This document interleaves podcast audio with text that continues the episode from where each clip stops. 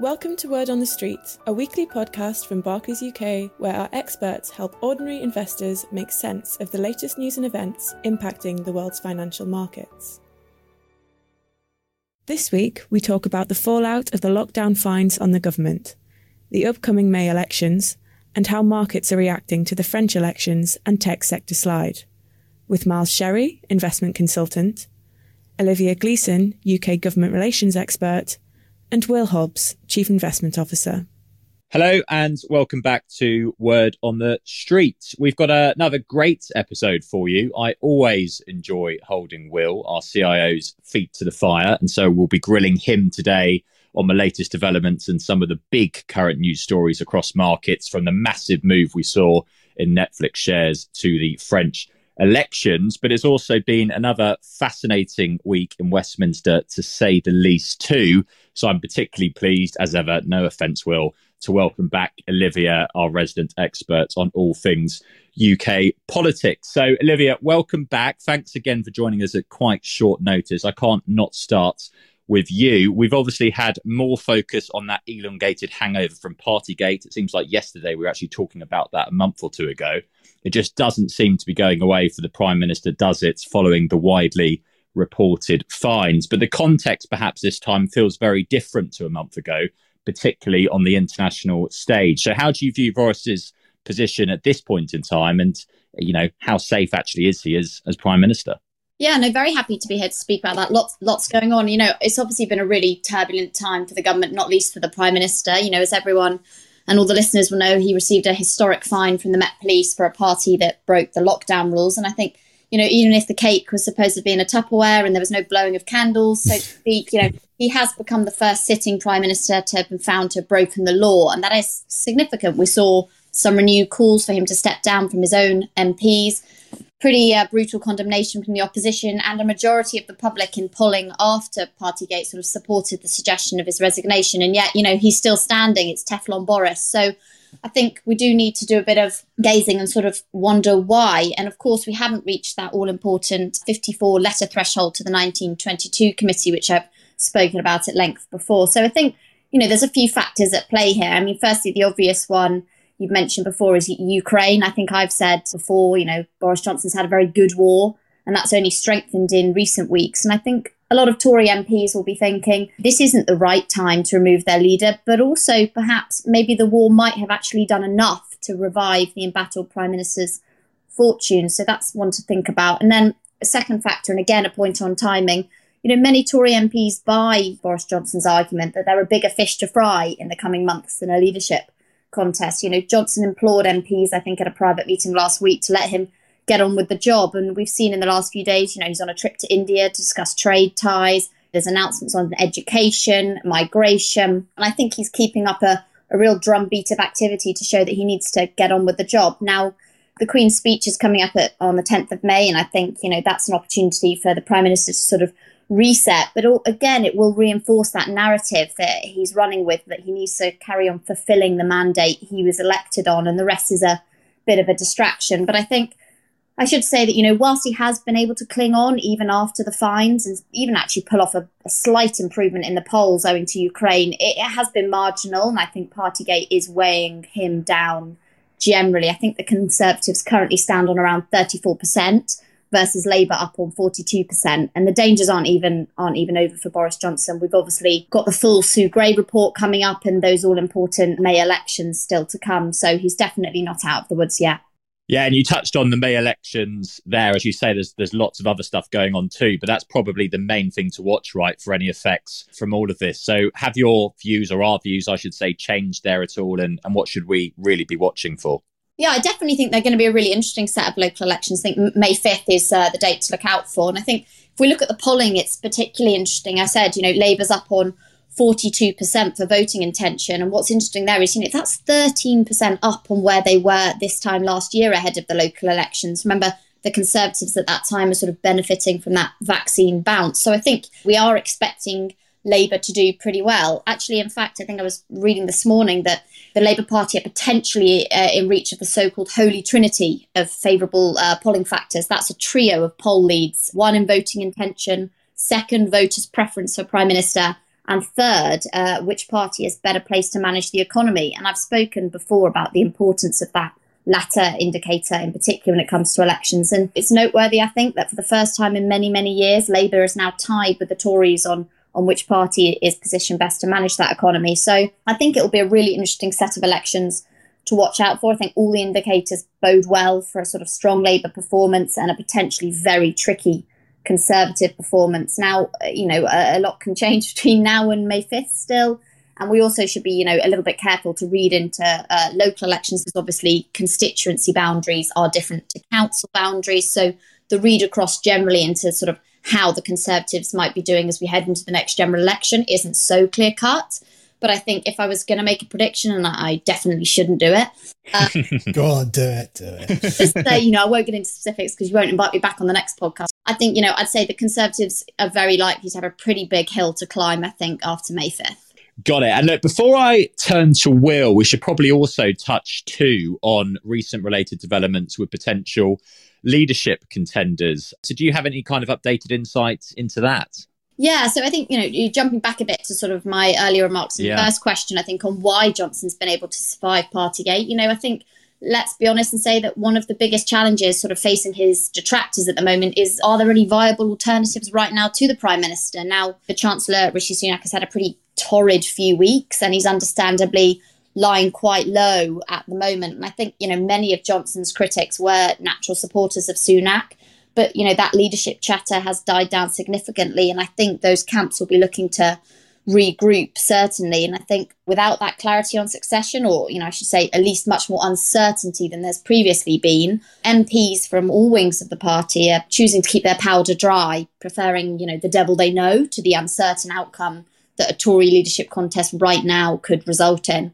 So I think we're in a very different position to where we were sort of on leadership contenders maybe about two months ago. That being said, I think, you know, going back to the, the May elections, perhaps depending on the results there, that could be another impetus to sort of shake up that Tory party position on sort of lying low and waiting. And they may decide that that is the catalyst to do something different. Yeah, a case of wait and see in terms of seeing how all of this plays out. But great stuff. Thanks, Olivia. Fantastic insight as always. Will, Turning to you, I know the team currently have that underweight position, albeit very small, just a couple of percent or so in sterling across most of our portfolios. I can imagine some may wonder if any of that rationale is tied to the evolving political context. So, is that influencing the view there at all? No, and it, it, first of all, it's obviously always very nice to have Olivia covering this situation with her characteristic delicacy rather than uh, my size tens, which would have, you know, I'd obviously not have a job by the end of the podcast. Couldn't but as usual, Thanks, Miles. Thanks for your support as always. Um, but look, no, you're right. I mean, so actually the position has nothing to do with the goings on in Westminster and owes more to the idea that the team feel uh, that the level of the currency of sterling relative to its kind of G10 peers likely misrepresents the scale, you know, the jeopardy of the economic rapids uh, the UK is unfortunately kind of heading into. The snapshot of the UK actually right now, provided by a kind of, you know, range of high frequency data from restaurant bookings to you know, Google mobility data to flight departures from Gatwick and Heathrow. It's actually okay, actually, but there's a kind of a degree of normality returning or appearing to return. However, it is here where some of the worries around in this country, where some of the worries around inflation persisting, seeping, you know, painfully into our collective consciousness that are most, you know, that, that's where the fears are most vivid, most plausible. The central bank has already been getting busy and it's set to do quite a bit more. Some of this is also true to an extent of the US, of course. The problems are a little bit different there, admittedly, given the nature and you know, relative scale of the pandemic stimulus. However, there is added complexity in the UK, which no one will need reminding of in the fact that this is an economy trying to bed down a major change in its trading arrangements. So stickier inflation, the kind of central bank activity we haven't seen in, in a long, long time, and the sense that the point at which interest rates start to bite is always invisible or unobservable, let's say, but mm. it's hmm. been changed substantially by the last couple of years. Uh, that's all just part of that more worrying context for the UK. Now, we hope we're wrong, uh, you know, in a way, but we're employed to try and maximize the long-term savings potential of our clients. So the team is necessarily dispassionate, even when it comes to, you know, the place, the economy we all live in and need to do well. Absolutely. But I guess something that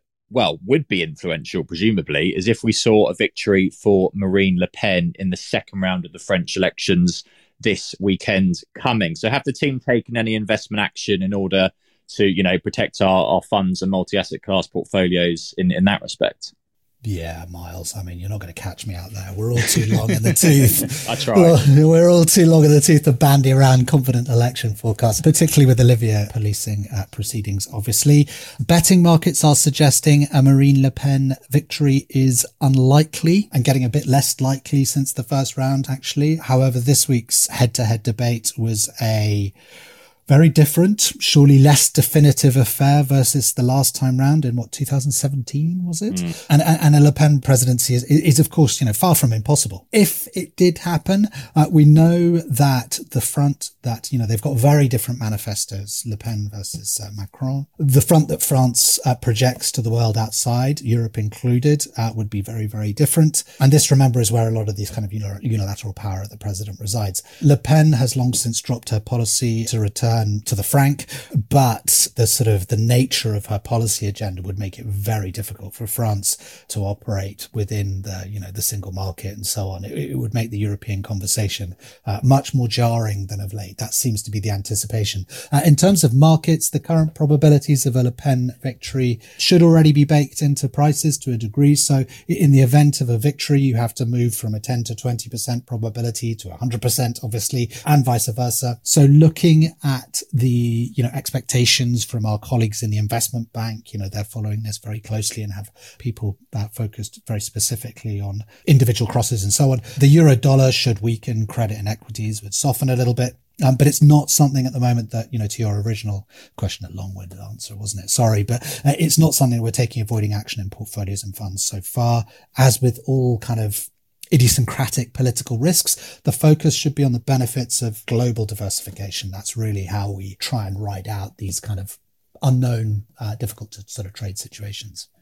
I know we always bang on about diversification, you know, as you say, but it really does seem to me at least to be the most appropriate answer here, as with many of the the other threats out there. In truth, and look, you and the team, you're always at pains to point out that stuff can go right. It's important to remember that as well as wrong and over longer periods of time, certainly at least from the perspective of the world economy and a diversified mix of investments, history does generally suggest that more tends to go right than wrong. Sorry, that was all a bit of a mouthful, wasn't it? But anyway, keeping with the, the stuff that can go wrong when you're not diversified, you know, we've just got to talk about Netflix and the jaw dropping moves we saw in the share price this week. Now, we obviously are not giving a recommendation to buy or sell Netflix shares here, far from it. But Will, can you maybe enlighten us a little bit on why the shares fell? Basically, they halved in value, and perhaps more importantly for diversified investors, whether there are actually any sinister, maybe warning signs in there for investing more generally. Yeah, the, the, slump, if you look from October, I mean, it, it's alarming, isn't it? I mean, it, it mm. eye watering. I guess first and foremost, this again is a parable, like you said, you were just highlighting. It's a parable of diversification. You cannot let one company or I don't have the hair to lose to let one company dictate the path of your savings. That's more like gambling rather than investing. And, and, particularly right, you know, you've always said that the winners of yesterday are not necessarily the winners of the future. It's perhaps another good example of that as well. Yeah, no, I think that's just right. I think winners don't keep don't have to keep on winning, do they? I think the other thing here is, you know, the troubles here boil down to ultimately to the assumed size of uh, uh of Netflix's addressable market in what is becoming an increasingly competitive zone with Disney and others joining the fray. Now, those assumptions on the size of Netflix Netflix's addressable future opportunity. They've taken a major blow. And look, that's a very specific example, but nonetheless, we are into the latest quarterly earnings season. Now, admittedly, it's still very early days, but so far, well, it's not actually looking too bad, really, is it? So, does that tell us that maybe the economy is still ticking along? You know, relatively well, or at least okay. Uh, yes. Well, I didn't mean yes like that. I meant yes, earnings season tends to throw up more dust than direction when it comes to working out the path ahead for the for the overall economy, as you know well, Miles, season pro you. But it, it's worth noting, though, I think on your sort of the inference of your question that other data still suggests that the US economy has considerable momentum. A slowdown is surely coming. We're in motion already. We are going to see central bankers in the US act really vigorously over the rest of the year if they live up to their promises and, and trying to, they're trying to engineer just what you, just what I suggest, which is a slowdown uh, in order to try and bring inflation uh, to heel, to slow down demand a bit. However, the US private sector still has loads going for it. China is another matter for what it's worth. The worst COVID outbreak since the start of the crisis is mixing really unpleasantly with some of the pre-existing challenges relating to the property market and so on. But China is, from a capital markets and global economy perspective, it's much less important to both, like I say, the direction of the world's economy and her, her, her capital markets. And look, I know you well hate to be to be frank this kind of end of an era stuff. Usually, you've always told me that all those media stories suggesting that we are sort of living through a kink in our, in our times, if you like, owed more to an innate desire for us to feel special more than anything meaningful. But surely you maybe are starting to to change your mind a bit because the last two decades really are going to stand out, I think, from, you know, the great financial crisis through to the various populist spasms, if you like, Brexit, President Trump, the pandemic, war in Europe now, and the kind of inflation and central bank action we have not seen in decades that, that you've just alluded to. Yes, I'm going to admit that I'm, I'm going to row back on my previous comments to you on that, Miles. I mean, it's the kind of the curse of living in interesting times, isn't it? I mean, I, yeah, I have to admit, I'm really starting to believe personally that this time is a little bit different, that there are different views on the team on this. So unlike a lot of stuff where I'm kind of trying to represent the team's view, this is probably more a personal one. However, you know, a couple of the books I uh, hid away from my family with at Easter got me thinking further on this angle, really. I mean, it was interesting you asked because one of them was written by the chair of evolutionary biology at Harvard, a guy called Joseph um, Henrich. You may be starting to wonder how much I must hate my family or they me. Yeah yeah. uh, if I'm hiding away yeah. reading that kind of stuff. But anyway, he and a few colleagues ran a series of psychological tests on participants from all around the world. And his findings are, are I think, really remarkable. Essentially, and this is a few years back, he started this well, quite a few years ago. He started back this project, him and his team started this project. And essentially, much of the West, the so-called developed liberal democratic world, displays like startlingly distinct psychological characteristics, particularly relative to the rest of the world, particularly with regards to things like trust, fairness, and um, and, and, and individualism. Now, this book called The Weirdest People in the World is an attempt to explain what caused this psychological, behavioral kind of parting of ways between uh, these now rich liberal democratic countries and, and, the rest. Now, he, I think, quite plausibly pinpoints early Christian promotion of monogamy and restriction of cousin marriage I know it gets weirder, uh, as a key turning point, like really beginning like back before the fall of the Western Roman Empire. Now, remember at this stage, in order to spread the Catholic Church had to break through into societies where allegiance was first and foremost to your clan, to your kin, where intermarriage was used as to, you know, to reinforce those ties. Uh, it was self-interest from the church's point to promote monogamous marriage and change the family structure. Now, the ultimate result was both sensational and quite unexpected in many ways. So as relations with families weakened, the sense of individual selfhood grew stronger. As humans relied less on relatives, they became more trusting of strangers. As individuals replaced kinship ties with you know, membership in wider social networks. They evolved new, new, wider networks like cities, universities, and ultimately, you know, representative democracies. Now, again, this is part of the age old question of why it was Europe that took off, not China, uh, in the 18th and 19th centuries. Now, the point here, though, for us, I think, is that, like you say, the last few decades start to feel like something that might durably shape our collective psyches, change yeah. the way our brains work. Perhaps we are now on a slightly divergent path to the one we were pre 2006, 2007. Now, if we had, if we lived a thousand years, which thank the Lord we won't, maybe future historians would be able to tell us. However, I also take one other meaning for this just briefly, uh, and that is that the foundations of the net progress we have made so far as a species since medieval times are likely a lot surer, a lot firmer than widely imagined. I know this is a familiar point, but the information revolution we are currently living through is disruptive, often depressing if you follow Twitter feeds and more besides, but potentially it's an important staging point in the progress that is still ahead. And that obviously this progress is what drives the reason why this is relevant to this podcast is that that progress, that productivity, the the payout from that knowledge, you know, that knowledge mountain of explanatory knowledge that continues to build That is what drives long-term portfolio returns, not the French elections, whoever's going to be in or out in UK politics or even US politics or, you know, anywhere else in the world, to be honest. It is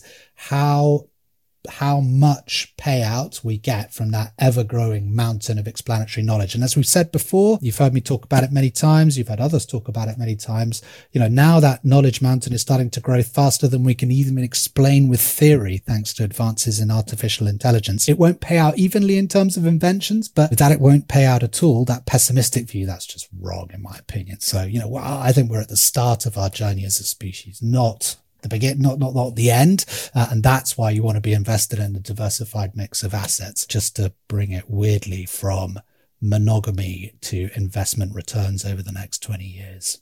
Yeah, only you could come up with that kind of concoction. Weird, you, do weird, like your stories, don't you? But I think it's a very, very fair point and a very interesting way of thinking about it. And as always, nice to end with a bit of optimism to kind of end the day. But look, thanks a lot for that, Will. And thanks again, Olivia, for your time. No doubt we'll have you back on in the coming weeks ahead. Have a great weekend when the time comes, and we'll catch you soon.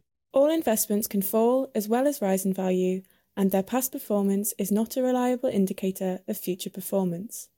This podcast is not a personal investment recommendation.